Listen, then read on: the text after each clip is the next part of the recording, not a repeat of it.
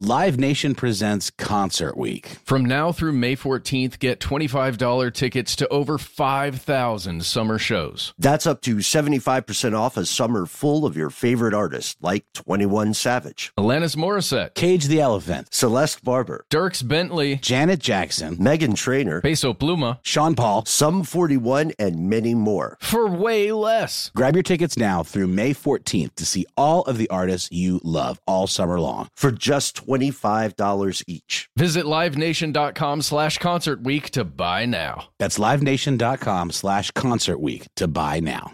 When you think about the future, what kind of technology do you envision? Whatever the future holds, artificial intelligence will undoubtedly be at the heart of it all. Join Graham Class as he hosts Season two of Technically Speaking, an Intel podcast, and hear from the minds transforming healthcare, retail, entertainment, personal computing, and more with the help of A I. Tune in every other Tuesday and explore the latest technology that's changing our world today and creating a more accessible tomorrow. Listen to Technically Speaking, an Intel podcast on the iHeartRadio app, Apple Podcasts, or wherever you get your podcasts.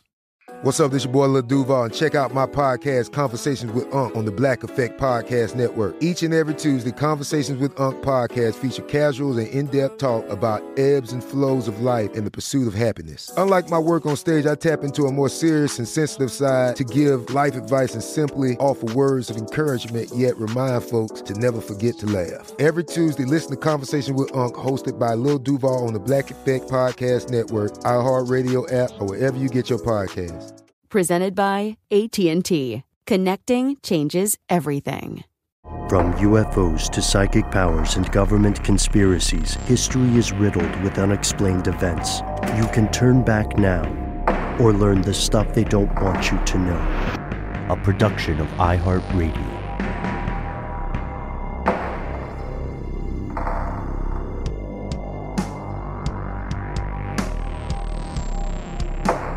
Hello, welcome back to the show. My name is Matt. My name is Noble. They call me Ben. We're joined, as always, with our super producer, Paul Mission Control Deccant. Most importantly, you are you, you are here, and that makes this the stuff they don't want you to know. Now, uh, folks, in the interest of full disclosure, we, uh, all, all three of us, uh, we, we three conspiracy realists right now, have a uh, soundtrack in our heads from a television show. And and Matt, you were doing a lovely rendition of this right before we, we went to air. And I hereby refuse to do it on air okay. because it's not. That's, okay, that's pretty close, Noel. Sorry, I'm done. It's pretty close, right? Yeah, yeah it's good. Well, the, sh- the show you're talking about, In Search Of, the first time I ever heard it was in a Tenacious D song about Sasquatch, and they say, in search of Sasquatch, that was a kick-ass In Search Of, with Leonard Nimoy kicking out the jams. I didn't mm. know at the time that that was a show. I just thought it was just like, this is a really awesome In Search Of, like searching for, you know, stream of consciousness. Yeah, yeah. And then what's Leonard Nimoy got to do with anything? Like, you Tenacious, you guys are weird. yeah, uh, In Search Of is a, a television program that ran. It's it's kind of um, a similar genre to things that came later that that you might recognize. Like, what was the one? Oh, uh, the guy who plays Walter on Fringe. Um. He did. He did a series where he's investigating stuff. It's it's got like this unsolved mystery. Oh, yeah. It's History Channel. The format has vibe. been uh, tried and true. You know that now there's what's it called with uh, with William Shatner. Yeah, following Ooh. in Leonard's footsteps. That one's called uh, The Unexplained with an X. That's right. Explained. Right. And, and then Riker did one, uh, who is a real person, has a real name that is not space affiliated. Anyway, uh, we're.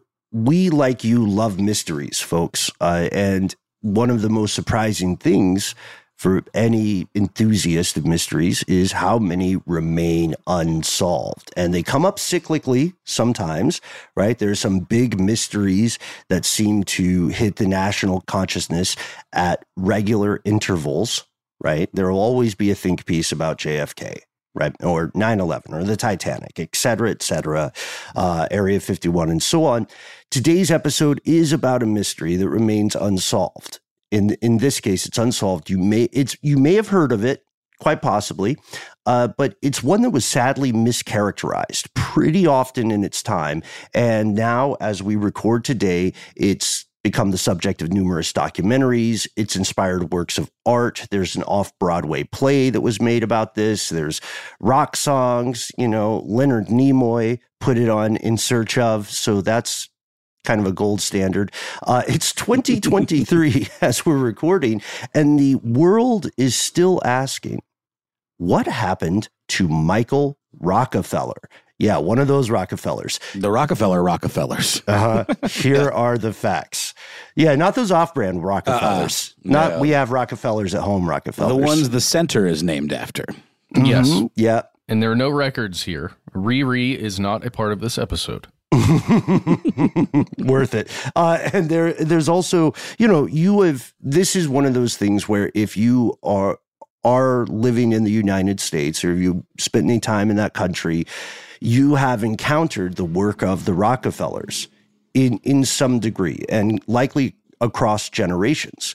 Despite um, how it may be portrayed on paper, the U S does very much have an aristocracy. And the Rockefellers, I would argue, are members of that aristocracy, which doesn't necessarily make them bad, but it's like, you need to know. Now, um, our subject for today, Michael, let's learn a little bit about him. Michael Clark Rockefeller. Yeah, he was born May eighteenth, nineteen thirty-eight. His father was Nelson Rockefeller. This uh, this man is very interesting. And honestly, got to say, everybody came into this episode a little biased.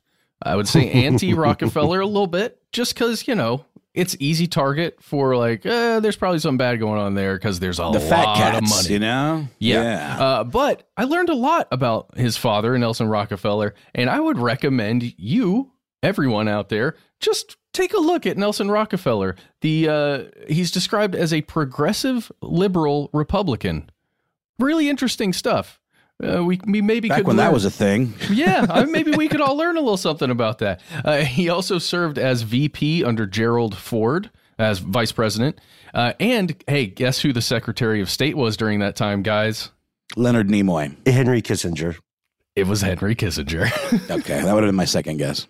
Yeah, I, I would have I would have preferred a, a Nimoy-led uh, State Department, but I wasn't on good enough terms for us to talk that out, you know? Got it. Spock is just so calm and collected and diplomatic. I mean, he seems like he'd be great in government. I don't know whether the State Department of that time would have vibed with Vulcan philosophy, you know, that whole needs of the many kind of stuff. Well, that sounds a lot like communism. Uh, right. I feel like Data would have been a better choice, or that's probably what's going to happen in the next couple of, you know, yeah, presidencies. That's on the way. And just as we do every time that he comes up, let's give a real quick check. We might have to build a sound cue for this at some point. Let's give a real quick check and confirm, drumroll please, Heinz Alfred Kissinger is still alive. And his next birthday is May twenty-seventh. Right. Which is his what birthday? It's going to be a big one, man. Uh, he is going to be one hundred years old. Wow. What is that called? A septuagenarian? Uh, a centenarian. Centenarian, excuse centenarian. me. Centenarian. yeah, yeah. I'm good at math. I, I mean, those are fun words to whip out, right? Can you imagine? I, the thing about being a centenarian is by the time you get there, do you really brag about it? Or do you just want, you know, like juice and a nap? Mm-hmm. You know? I'm, I, I'm thirty-nine and I want juice and a nap right now. I mean, who could say no to juice and a nap? Or at least juice. I have juice, though. Nice. Uh, and, and you've got a Garfield mug that says I'm kind of a big deal. Yeah. So okay. My kid got it for me. Nice. Uh, and we're talking about families, right? You can't really talk about Michael Rockefeller without talking about the Rockefellers. And Nelson Rockefeller, as you said, Matt, is a fascinating character. And some would argue fairly anomalous, especially if you look at Um, history through a narrative of social and financial class, right? A socioeconomic lens would tell you that a Nelson Rockefeller doesn't happen super often. Uh, but by the time Michael is born, you know, he's like the baby of the family. This is a genuine American dynasty. His father, uh, Nelson Rockefeller, had already done some big things. He was established. And uh, Nelson came from John D. Rockefeller Junior J D. Big, yep, J D. Big, big deal financier, right? Financier, we say, so it sounds classier. Okay, so just to get the lineage correctly, like Game of Thrones style, in terms of the, the first or second or third of his name, they all had different first names, but he was the grandson of John D. Rockefeller, of the Rockefeller Rockefellers, Junior, uh, and the great-grandson of the John D. Rockefeller. So that's that would be first of his name, Junior would be second of his name. Uh, and John D. Senior was the founder of Standard Oil, which you may have heard of. That's It's not called that anymore, but is it, what, what did it become? It's definitely some iteration of it still very much around. And this is also an example of kind of being first to market uh, on the ground floor, if you will, for something like oil. You know, hey, back when you could just name it Standard, mm-hmm. you know, you know, like the it, one, mm-hmm. it reminds me of that. We don't have to impress you so much, right? There's oil. That's what you need to know, folks. Uh, it's kind of, it still reminds me of um, n- weird naming conventions, like how there was this restaurant in Atlanta called Legal Seafood. Right. Yeah, that's a, I think that's actually a chain. Um, it's so in, many like, questions. Boston or something. But uh, if, if you've seen the film, There Will Be Blood, Standard mm. Oil is, is is mentioned a lot. It's sort of the main competition to Daniel Day-Lewis's character, Daniel Plainview. Well, yeah, it was around for uh, several years in the eighteen like eighteen seventy, I think, is when it started. But then guess what? The government came through and said, Uh, this is a monopoly, and it got broken mm. up into a bunch of different companies. I think forty-something companies. Oh, jeez. Yeah, it did. Must have been quite a monopoly. The people, the tycoons and titans of industry who owned companies that got broken up for their monopolies said, hey, you know what we should do? We should get into government. And then a few generations later, their families totally did. So the... So that's a story for a different time, maybe. But um, but yeah, like we said, Michael is the youngest kid. He has a twin sister. There are a lot of other kids who come before him. But being a Rockefeller and a smart dude, he still gets a top-notch silver spoon type education. The Buckley School, Phillips Exeter, goes to Harvard, where he graduated cum laude.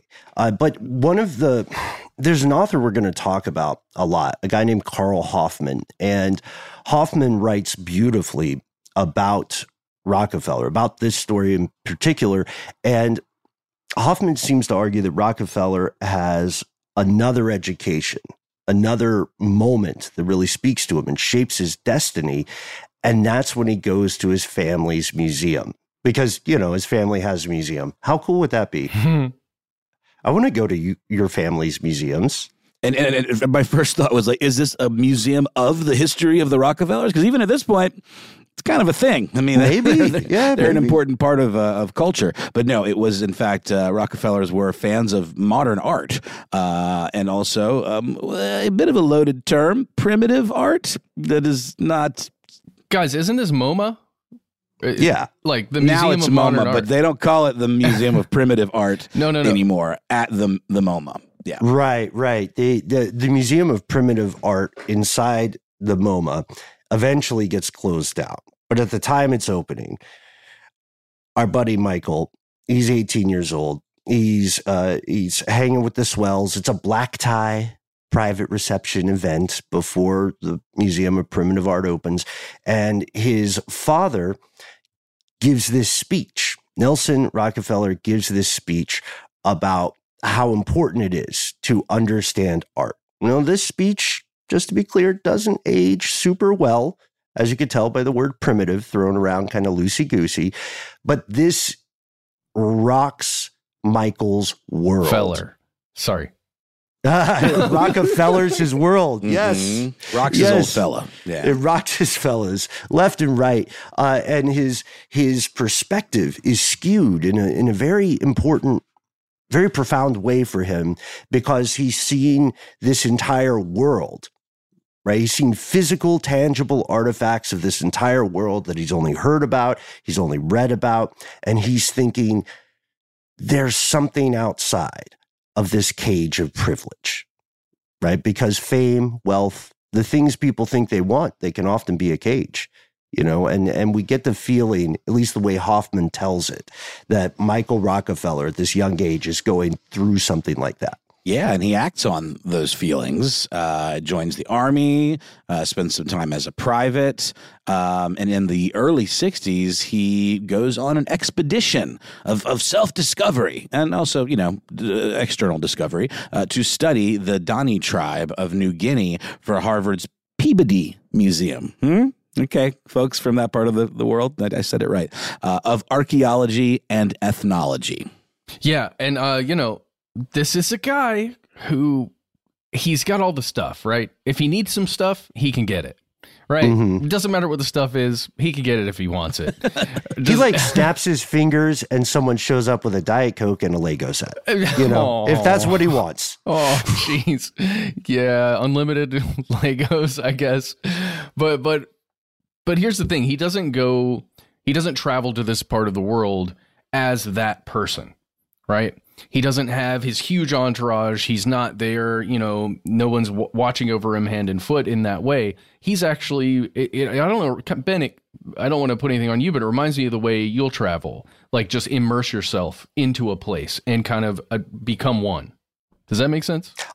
I like to think that especially, oh man, we're so excited to get back on the road as a group, but I, I think especially when we're traveling as a crew, as a unit, we do the same thing. You know, we we often, we were just talking about this, uh, we were in Texas a while back, and the three of us were just on a night walk, and there was a moment where we got we got clocked, right? Somebody made us. Mm-hmm. We got recognized. We got made. Uh, that was fun. Yeah, no, I think we all are fans of like full immersion travel. I mean, it really is the only way to fly. Um, it's just uh, kind of having not really a schedule, but like, you know, just really feeling like you just kind of discover things as they present themselves to you. Mm-hmm.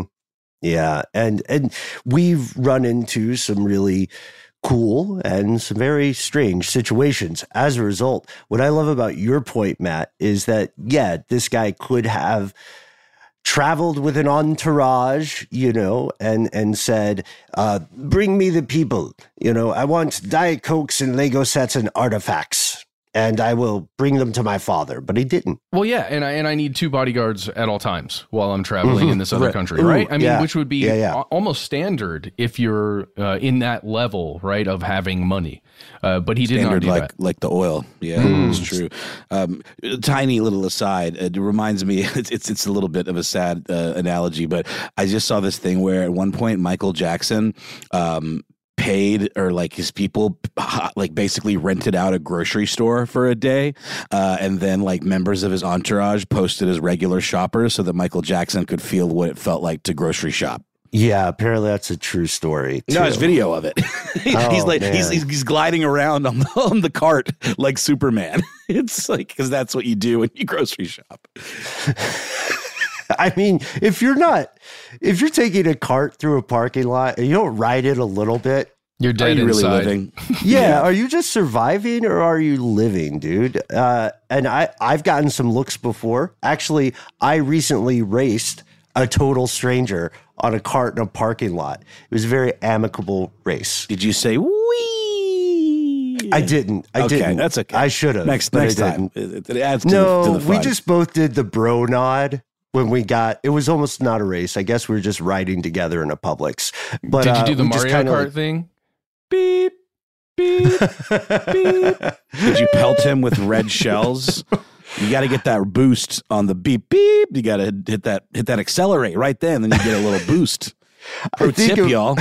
That's great. I think. Uh, I think we did. Uh, we had that moment where, you know, we're looking at each other and we're realizing, oh, this is the highlight of both our Saturday nights, and we're both probably too old to be doing this. No such you, thing.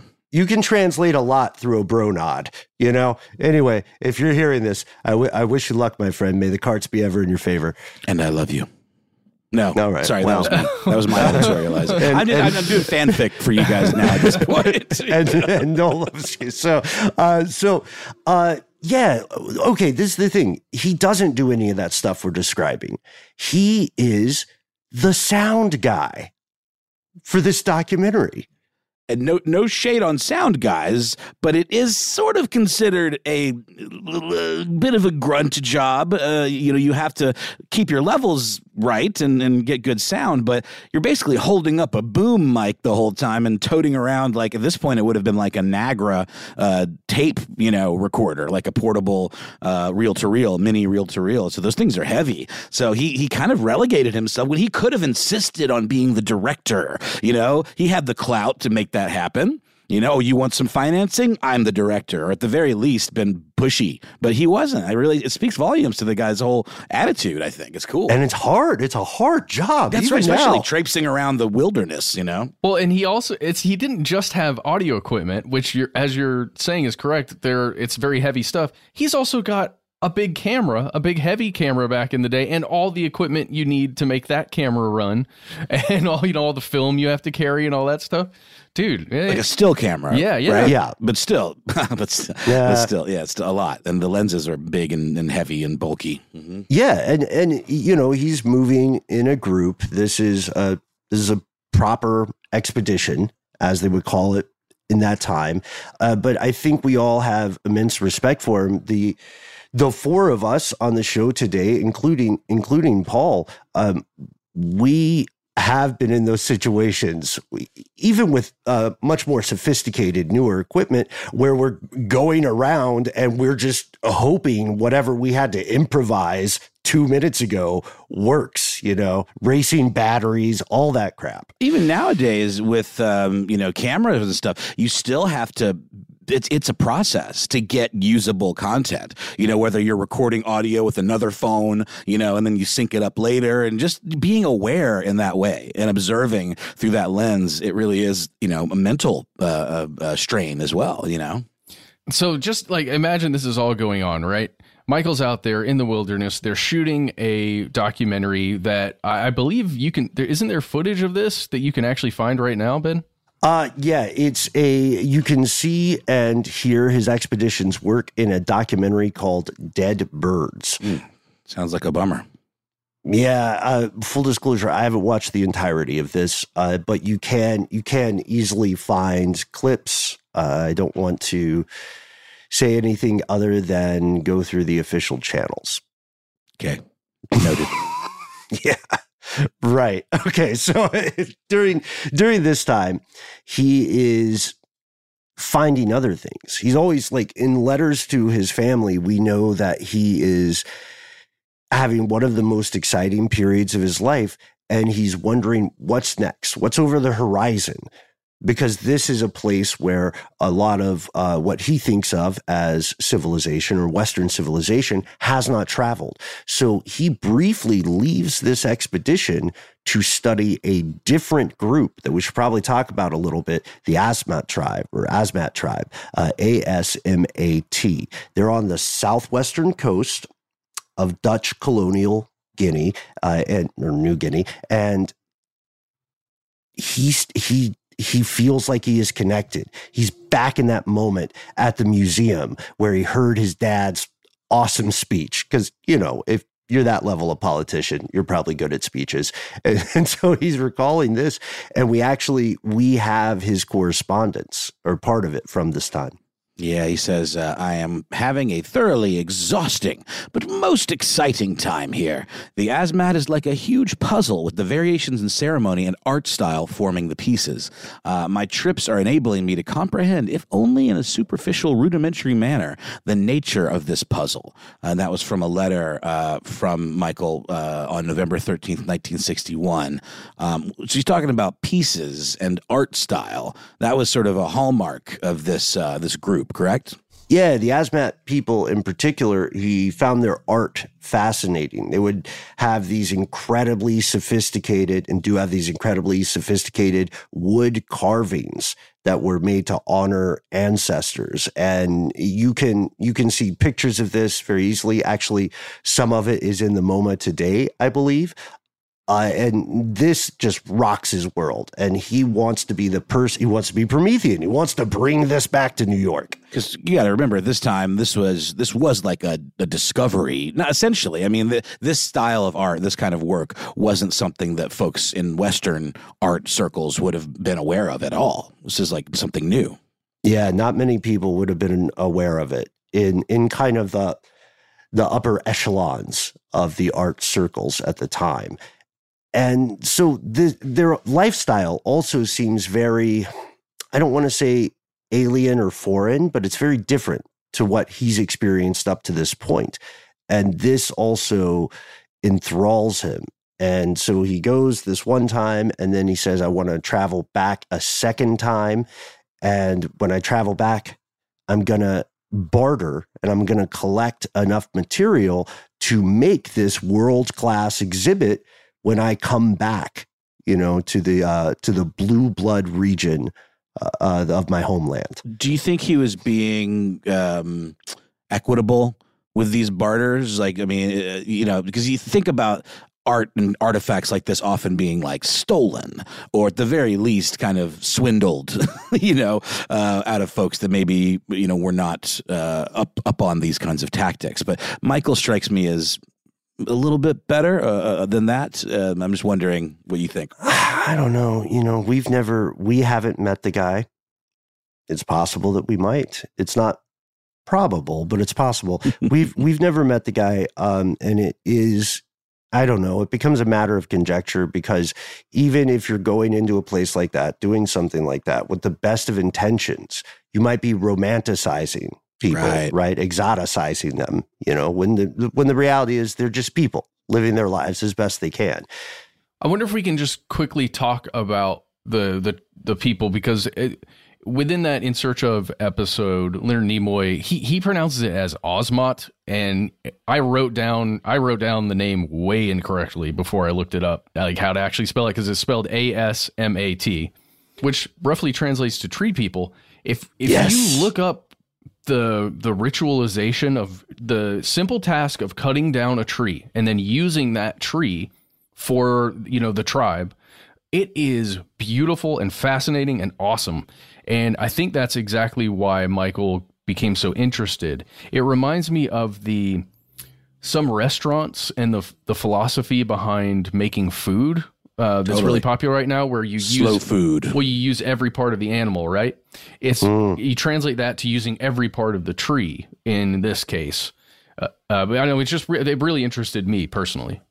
And, and like, you know, maybe a, a modern equivalent might be something like chainsaw sculptures. But again, they didn't have chainsaws. They didn't have any kind of power tools. This was all done in the most, you know, uh, bespoke, handcrafted way possible. No, no shade on chainsaw sculptors. Yeah, but but imagine using every piece of the bark, every oh, piece that gets cut off, at, it becomes a part of the village itself and everyday life. It's really bark cool. Can be used in medicines as well and things. I mean, I'm sure they were, you know, the roots and certain aspects like that could be used to make tea or whatever. I mean, there's a, there's a bunch of things uh, you can use a tree for, just like an animal. Yeah, and so did he find this beautiful? Yes, undoubtedly. To the earlier question, did he? Was he doing his best to be equitable in his bartering? To not take advantage of, right. of this people.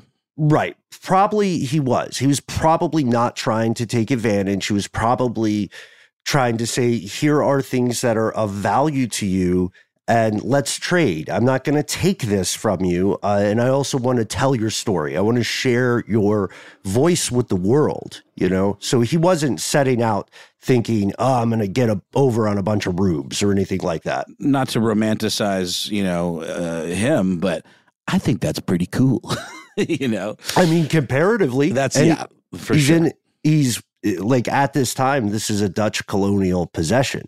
And colonialism has a bad name for a reason.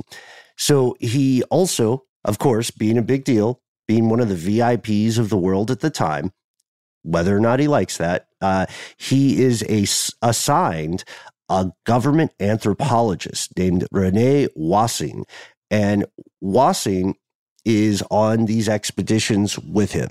Uh, Wassing is sort of like a fixer, sort of a minder, sort of a uh, a sidekick the guy who who knows the lay of the land. Livingston to his, the other guy. Yes, yeah. Livingston to his other guy. And so Wassing and Rockefeller and these two local teenage guys, they set off. And in this next trip, operating out of kind of their home base, this next trip, they spend three weeks visiting thirteen different villages in the region. They're collecting everything that they can barter for. And they're also trying, maybe just as or more importantly, they're trying to make connections, which will be important to some theories later.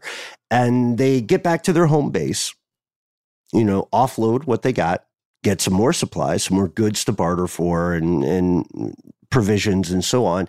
They set off again. And on November seventeenth, nineteen sixty-one, things go wrong. They're going to head down to southern Asmat or Asmat or however you want to say it. And they're very excited about this because, again, in his mind, in Michael Rockefeller's mind, this is unknown country. And you can see in his letters, he talks about how frontiers in general are disappearing, and he wants to see the wild. So Asmat is the name of the region as well as the name of the tribe? That's a great question. Asmat is a, I should say, southern uh, Asmat territory. So mm, got it. Asmat uh, ethnic group that is in what would now be modern Indonesia, modern day Indonesia, South Papua. It's on, like, if you look at the island, it's on the, the southwestern coast, and it's bordering a place called the Arafura Sea, which is also important because it's, you know, it, it's one of those places where you can think you're on a river, and if you don't know what you're doing, you can find yourself in a uh, f- around and find out situation. And that's how soon. They would have been traveling, right? Like by yeah. by sea, by way of that. Yeah, by sea. And this place is so unknown to the West that Rockefeller, and actually the entirety of the Dutch colonial government, they know one white guy who is like aware, like cool, knows his way around the place, has earned the trust of the people who live there. His name, Cornelius Van Kessel. And so Rockefeller and his crew say, okay, we've reached out, we've made some contacts, we're going to meet up with Van Kessel when we get to this remote area, and he's going to help us uh, kind of, he's going to liaise, right? Uh, and he will help us learn more about this culture, learn more about their practices, and come away with stuff for my art show. And right around this time is when something goes horribly wrong. And we'll continue this story right after a word from our sponsor. Live Nation presents Concert Week. From now through May fourteenth, get twenty-five dollars tickets to over five thousand summer shows. That's up to seventy-five percent off a summer full of your favorite artists, like twenty-one Savage, Alanis Morissette, Cage the Elephant, Celeste Barber, Dierks Bentley, Janet Jackson, Meghan Trainor, Peso Pluma, Sean Paul, Sum forty-one, and many more. For way less. Grab your tickets now through May fourteenth to see all of the artists you love all summer long. For just twenty-five dollars each. Visit LiveNation.com slash Concert Week to buy now. That's LiveNation.com slash Concert Week to buy now. Snag a Job is where America goes to hire, with the deepest talent pool in hourly hiring. With access to over six million active hourly workers, Snag a Job is the all-in-one solution for hiring high-quality employees who can cover all your needs. On demand, temp to hire, part-time or full-time. You name the position. Warehouse worker, retail associate, grocery store clerk, fitness trainer, baker, stylist, bellhop, podcast producer. Yeah, Snag a Job's got a worker for that. With our easy-to-use platform, you're able to seamlessly post and fill available positions quickly, with a dedicated customer support team to provide all the help you need along the way. Kind of nice knowing you have a talent pool like that in your own backyard, right? Snag a Job is the partner you need to keep your business running smoothly. So visit snag a job dot com or text SNAG to two four two four two four to talk to an expert. snag a job dot com, where America goes to hire. Attention, true crime enthusiast. Searching for a way to unwind after diving deep into the mysteries that keep you up at night? Look no further. Introducing Lazarus Naturals, your trusted companion for C B D relief. With a commitment to transparency, Lazarus Naturals oversees every step from farm to doorstep, ensuring purity and quality you can trust. Visit lazarus naturals dot com today and discover how C B D can help you decompress and recharge for your next investigation. That's lazarus naturals dot com. Lazarus Naturals, your partner in unraveling the mysteries of true crime. Not available in Idaho, Iowa, or South Dakota.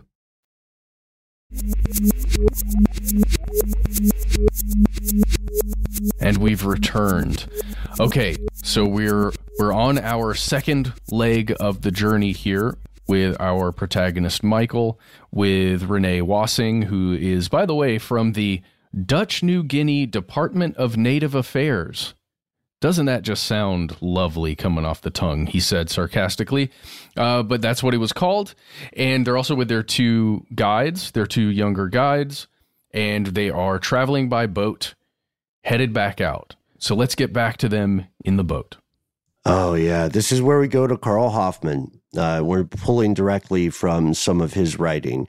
He says, as they began to cross the mouth of the Betz River, conflicting tides and winds whipped up waves and cross currents. Water that had been gentle one minute was heaving the next. A wave drowned their outboard and the catamaran began to drift.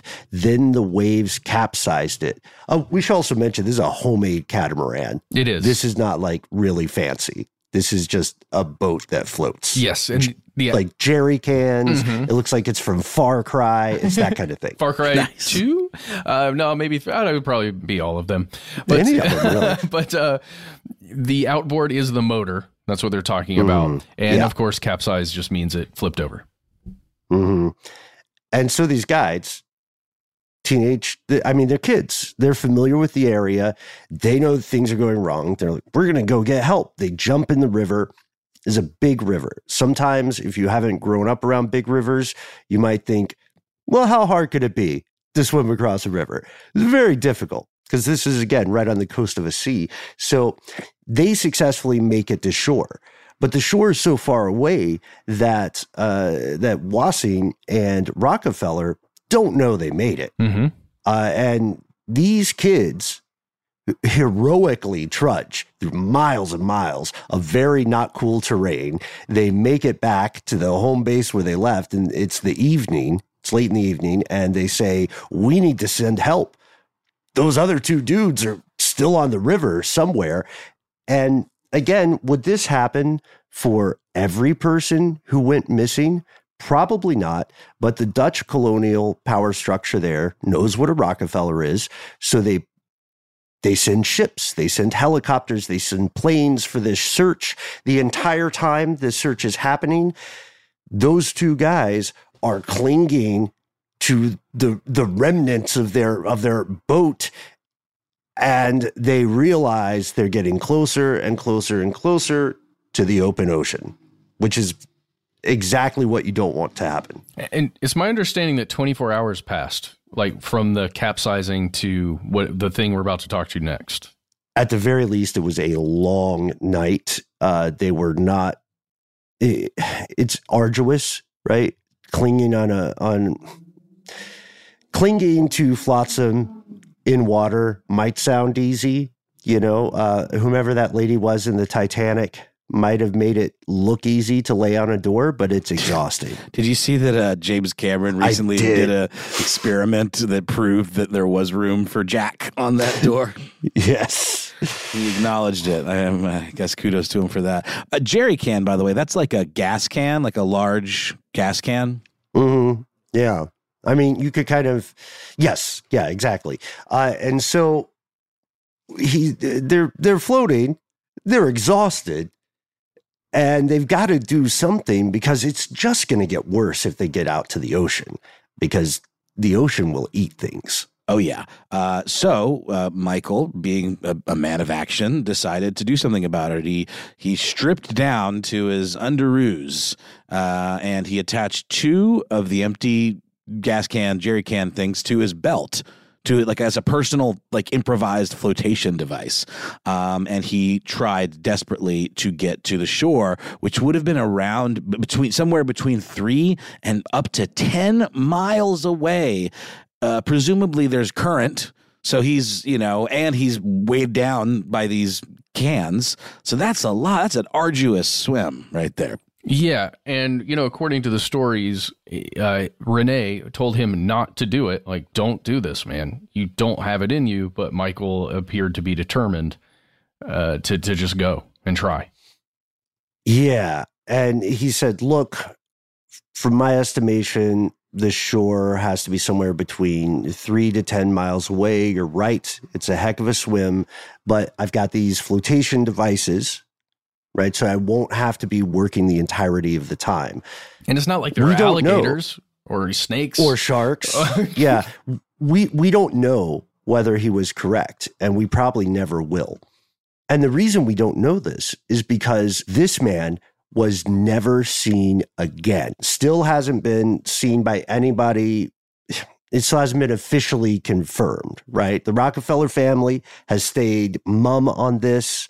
Uh, we will see some speculation, but right now, no, uh, no physical evidence nor physical remains of Michael Rockefeller have been found. Uh, the teenage guides were okay. Uh, they made it. And I believe René Wassing was all right as well. Yeah, the the big search and rescue mission was successful, and they did locate the remains of that boat, and they found René Wassing on there. And alive. Yep. And the only reason we know these details about what Michael did right before he disappeared is because René was able to recount that stuff. It sounds like Michael should have taken René's advice and stuck with him while clinging to that debris. Mm-hmm. Yeah, if you're lost, the best thing to do is stay where you are unless you have to go. And Michael felt like he had to go. And René felt like he, you know, also, as every enthusiast of Dungeons and Dragons knows, you don't split up the party. Things go wrong. Uh, so this, this triggers this huge search, a, a cavalcade of searches really throughout decades. And in the aftermath of his disappearance, no physical evidence has been found. No living Michael Rockefeller has been found. Uh, no glasses, because he was wearing spectacles, have been found. No, uh, no confirmation of bones or remains. And that's why so many people have continued attempting to solve this mystery. And we welcome you to this. If you have the answer, please write to us and help us with this question: what happened to Michael Rockefeller? And with that, we'll take a break, hear a word from our sponsors, and return. Live Nation presents Concert Week. From now through May fourteenth, get twenty-five dollars tickets to over five thousand summer shows. That's up to seventy-five percent off a summer full of your favorite artists like twenty-one Savage, Alanis Morissette, Cage the Elephant, Celeste Barber, Dierks Bentley, Janet Jackson, Meghan Trainor, Peso Pluma, Sean Paul, Sum forty-one, and many more. For way less. Grab your tickets now through May fourteenth to see all of the artists you love all summer long. For just twenty-five dollars each. Visit LiveNation.com slash Concert Week to buy now. That's LiveNation.com slash Concert Week to buy now. Snag a Job is where America goes to hire, with the deepest talent pool in hourly hiring. With access to over six million active hourly workers, Snag a Job is the all-in-one solution for hiring high-quality employees who can cover all your needs. On demand, temp to hire, part-time or full-time. You name the position. Warehouse worker, retail associate, grocery store clerk, fitness trainer, baker, stylist, bellhop, podcast producer. Yeah, Snagajob's got a worker for that. With our easy-to-use platform, you're able to seamlessly post and fill available positions quickly, with a dedicated customer support team to provide all the help you need along the way. Kind of nice knowing you have a talent pool like that in your own backyard, right? Snagajob is the partner you need to keep your business running smoothly. So visit snag a job dot com or text snag to two four two four two four to talk to an expert. snag a job dot com, where America goes to hire. Attention, true crime enthusiast. Searching for a way to unwind after diving deep into the mysteries that keep you up at night? Look no further. Introducing Lazarus Naturals, your trusted companion for C B D relief. With a commitment to transparency, Lazarus Naturals oversees every step from farm to doorstep, ensuring purity and quality you can trust. Visit lazarus naturals dot com today and discover how C B D can help you decompress and recharge for your next investigation. That's lazarus naturals dot com. Lazarus Naturals, your partner in unraveling the mysteries of true crime. Not available in Idaho, Iowa, or South Dakota.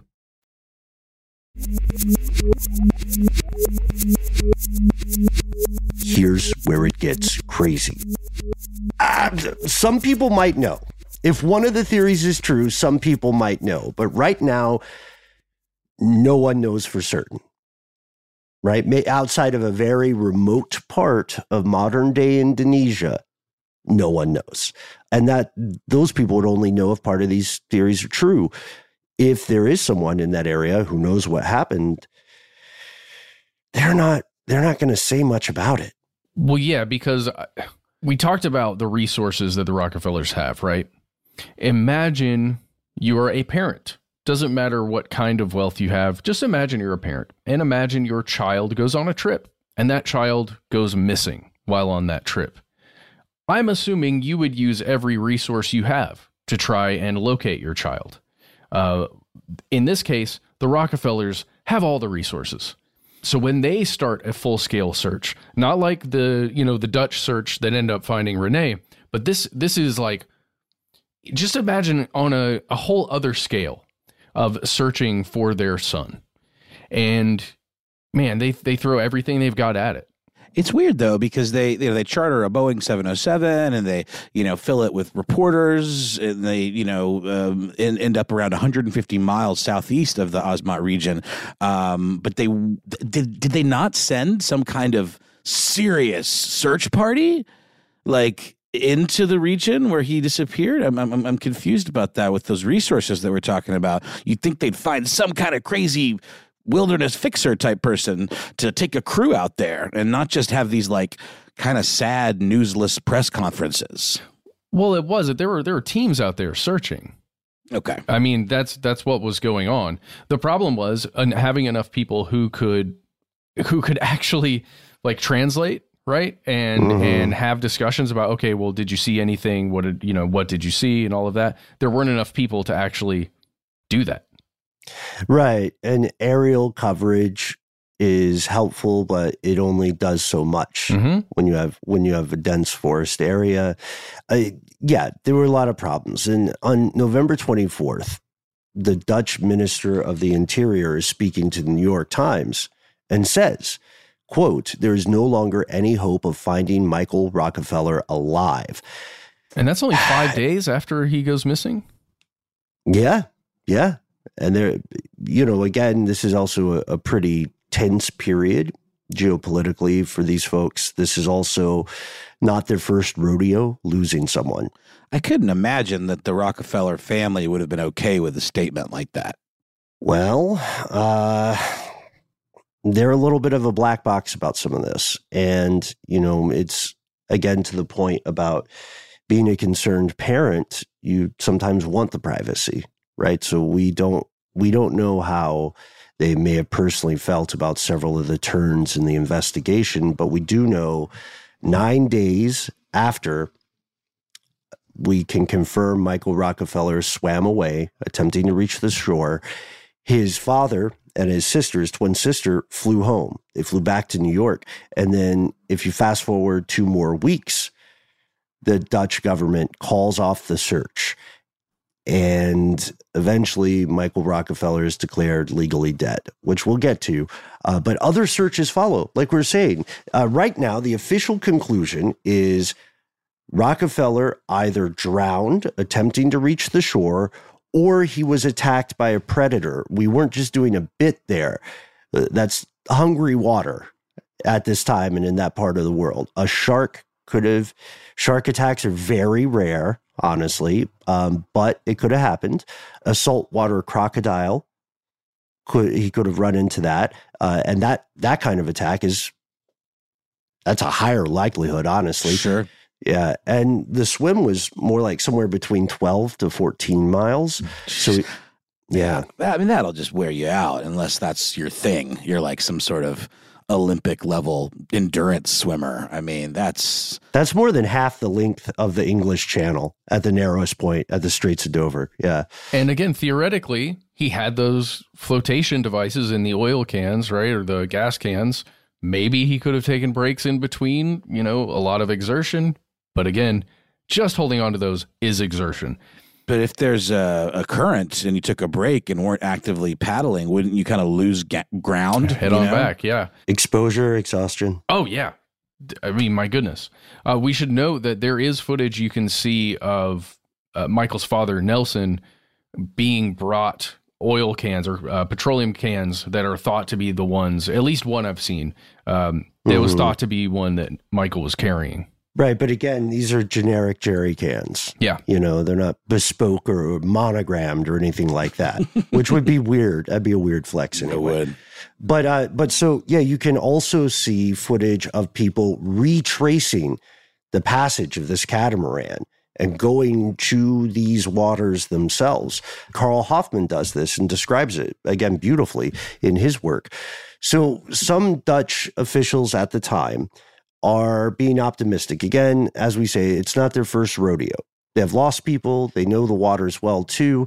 And at least one guy says, you know, if Michael Rockefeller did reach the shore, he would probably be safe because here we consider the native populations pretty friendly. But how much of that is him just trying to reassure someone, trying to not be a jerk to someone who's lost a loved one, uh, and how much of it is speaking from fact? I don't know. Well, and there's some timing stuff there that Carl Hoffman points out that we're going to get into later, just mm-hmm. about why a public statement from a Dutch official would probably be uh, positive, like overall, on purpose, when speaking about, you know, the tribes in New, New Guinea. Yeah. And then also, speaking of timing, we have to remember there's a social lens in which this occurs. Some groups in the area were still practicing headhunting. We're still practicing cannibalism, simply the reality.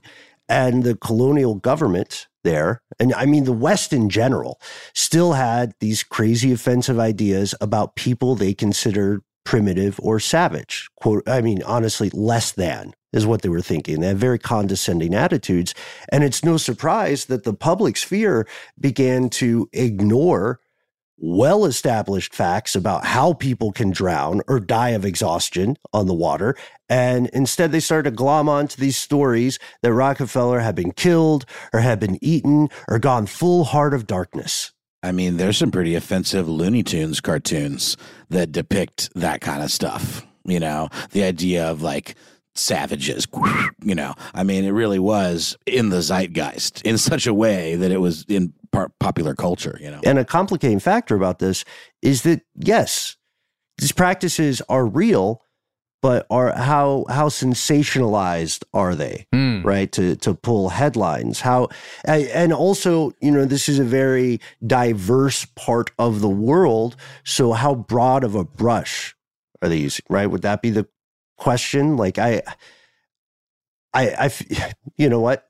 I'll do it. Uh, this is a, a problematic and dumb comparison, but if you ever go to different countries and you're from the United States, you will meet people who are surprised that you don't fit certain stereotypes. Mm-hmm. That's just like a, a human thing, right? You know, they say, oh, you, how many guns do you own? Yeah. And I mean, even to today, there are countries that like eat things that we consider taboo, you know, over over here in the U S. So, I mean, these kinds of cultural differences, while maybe not as extreme as cannibalism, um, they certainly still exist. Yeah. I, and, you know, I'm just pointing out some of the stuff that Leonard Nimoy already pointed out in In Search Of, uh, when we made that episode, that some of the rituals that Michael was so interested in, right, the the mangrove tree carving, the whole ritual of that, like as the tree is making its way to uh, the village center, at the rituals that take place after that all have to do with basically preparing for a battle, an attack, uh, to to I think what they call it, make re- to revenge an, another tribe with, in which they're having war.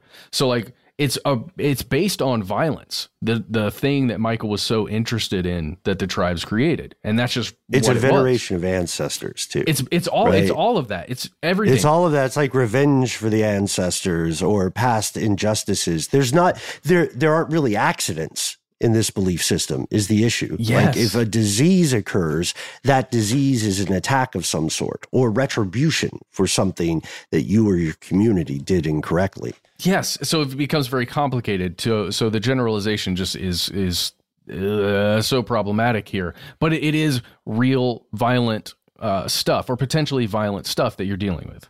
Whoop. Okay. Hang on. We we did it. This doesn't always happen on this show, but we've we've gone deeper than we thought into the rabbit hole. Uh, there's still so much to explore. Uh, gentlemen, I think we're looking at a two-parter here. This is real. We definitely didn't record this later. Um, no, it's true. We did come to a place where we realized that there was a lot to cover uh, on this topic, and I think y'all will agree out in conspiracy realism land.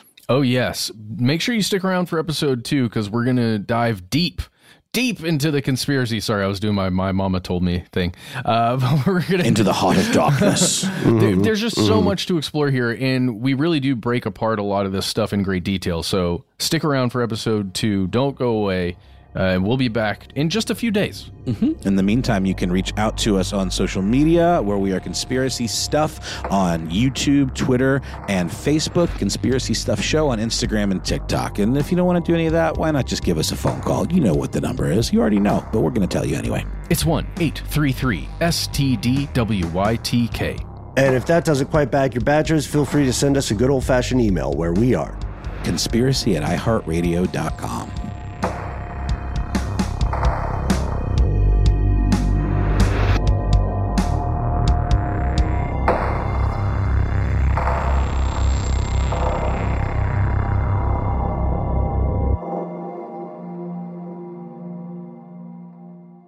Stuff They Don't Want You to Know is a production of iHeartRadio. For more podcasts from iHeartRadio, visit the iHeartRadio app, Apple Podcasts, or wherever you listen to your favorite shows.